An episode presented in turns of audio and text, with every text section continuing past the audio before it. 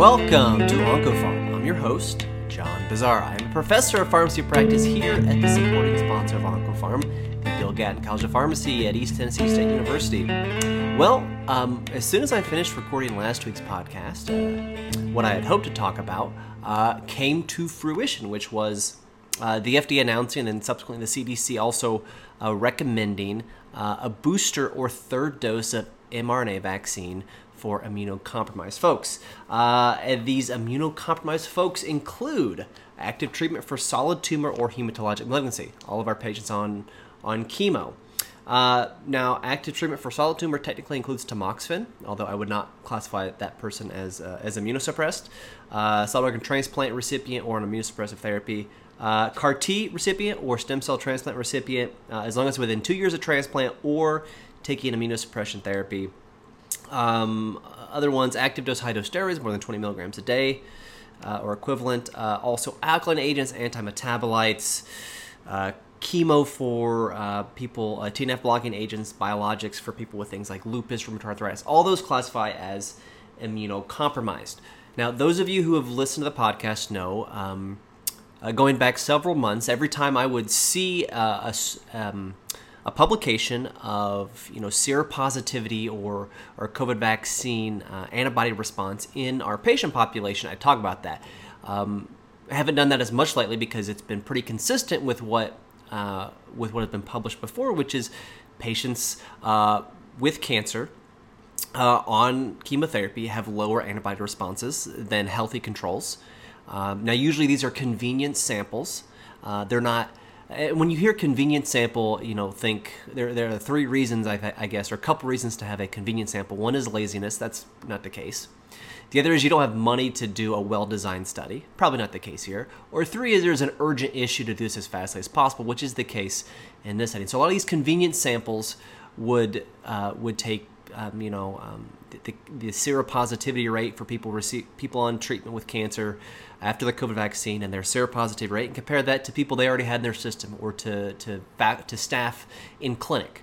Uh, and it was always lower than control. And there are, you know, maybe a couple categories of folks. Those f- people with solid tumors on chemo had, you know, significantly lower seropositivity rates. Uh, the folks with hematologic malignancies had even lower seropositive rates, and those on certain drugs targeting B cells, CD20 target agents, CD19 and myeloma, uh, BTK inhibitors had almost no antibody response. Um, so it makes sense that they would need some additional help, some protection from a from a booster shot. now, just because you have an antibody response uh, doesn't mean that you won't get COVID. Uh, this is a surrogate marker. I think it's important to to note that. And really, what we are are interested in, I guess, a couple things is one is preventing serious infection, the type of infection that ends you up in the hospital or on a ventilator, um, and you know, also preventing infection is important too because that prevents spread. Uh, and I've mentioned before that the best thing we can do for our patients, uh, in addition to getting them vaccinated, is getting their loved ones vaccinated, the people they see on a daily basis, if they see them vaccinated, uh, to protect them as well. And ourselves need to be, we need to be vaccinated. If we're the ones talking to them and giving giving them chemo and seeing them in clinic, we need to be vaccinated so we don't pass uh, COVID on to them as well. So it's in light of all this that that we have uh, this uh, emergency use authorization update for the mRNA vaccines. These are the Pfizer BioNTech vaccine and the Moderna vaccine here in the U.S. Uh, are now available for a uh, a third dose, a booster, as long as uh, four weeks after your last dose for these folks. Uh, this is still an emergency use authorization. The FDA has not given regular approval yet to the mRNA vaccines. This does not apply to those patients here who got the Johnson & Johnson, Johnson & Johnson, the adenovirus vaccine, which you could argue has lower vaccine effectiveness, and, and those patients are probably in greater need of a booster, but that data apparently is not here yet. Speaking of the data, uh, there are two things I want to, two I guess studies I want to go over um, that are the basis for this. So uh, the nice thing about the CDC, fairly transparent in their presentation, uh, and you can go on their website and find the, the slides they used in their um, their briefing back in July about this. Uh, they, they, talk about a study that was conducted by, um, uh, led by the CDC and at multi, uh, several, about five or six centers in the United States, like Vanderbilt, um, Iowa, Texas A&M, a couple different places. they were looking at hospitals. Wake Forest is one of them. Uh, place in Minneapolis. And this was a case control study of 1,200 patients uh, hospitalized. And they looked at uh, you know, people who had COVID and people who didn't, and looked at vaccination status. Uh, and this was, um, you know, most people had the, um, about 60% had the B117 variant, which is the UK variant. Remember the, the good old days of the UK variant? When that was our concern, um, that was the dominant variant. So this was done in in the spring of 2021, uh, which technically is just last season if it's summer, but feels like much longer ago than that. Uh, the overall vaccine effectiveness for the mRNA vaccines, Pfizer Moderna, was 87%, very similar to the 90 95% in the NEJM publication of these two things. Why is it lower? Well, we had some immunocompromised folks in the real world sample who weren't included in those studies, most likely. Uh, and in fact, of the 45 patients who had a breakthrough COVID infection, meaning they had a COVID infection despite being uh, fully vaccinated, uh, almost all of them were over 50 years of age, and uh, two out of five, 44%, were immunosuppressed. And the vaccine effectiveness in the immunosuppressed population was less than 60% compared to uh, 91% in those who weren't um, immunosuppressed. So we know that the immunos, based on this, FDA or CDC is saying immunocompromised folks who are vaccinated, despite vaccination, are making up a large chunk of our of our COVID positive patient, much larger than the 3% um, of patients that are nationally immunosuppressed, much a higher proportion of those, maybe 44% based on this case control study of 1,200 people, are what we're seeing in the hospitals. And I know if you're listening to this and you take care of cancer patients, you know people on treatment or have been on treatment who have contracted COVID.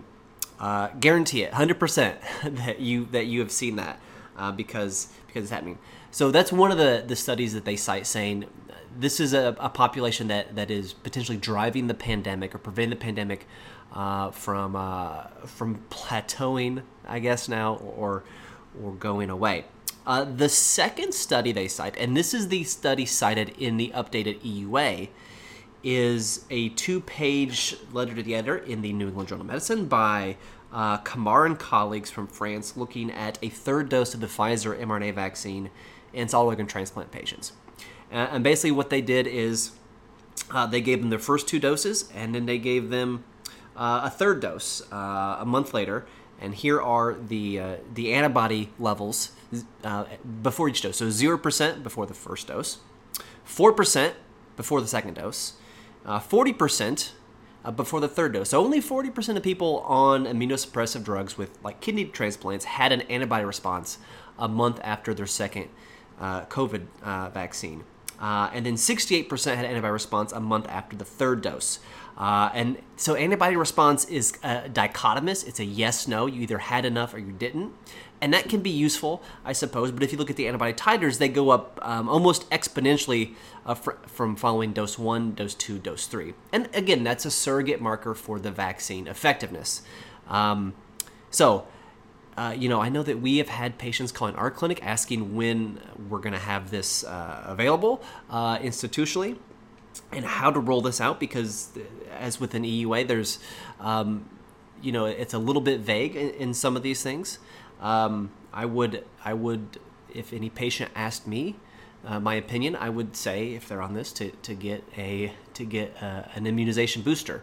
Um, I, I do have to point out, though, that this is based on a case control study uh, of immunosuppressed patients driving the pandemic, which I'm sure is true, and, and, based on a study in solid organ transplant patients. I will say in solid organ transplant patients, there's similar research that I haven't presented on this podcast about solid organ transplant patients on immunosuppressed therapy having lower antibody subversion. So I do think it's a it's a it's reasonable to extrapolate data from that patient population or patients on chemo. I do.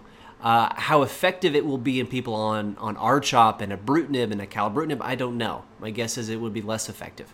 Um, you could argue that's a reason not to do the booster in these folks because it's not uh, the same patient population. You could also argue it's more reason to because they're they're probably a little bit more immunosuppressed and at greater risk from severe complications from COVID.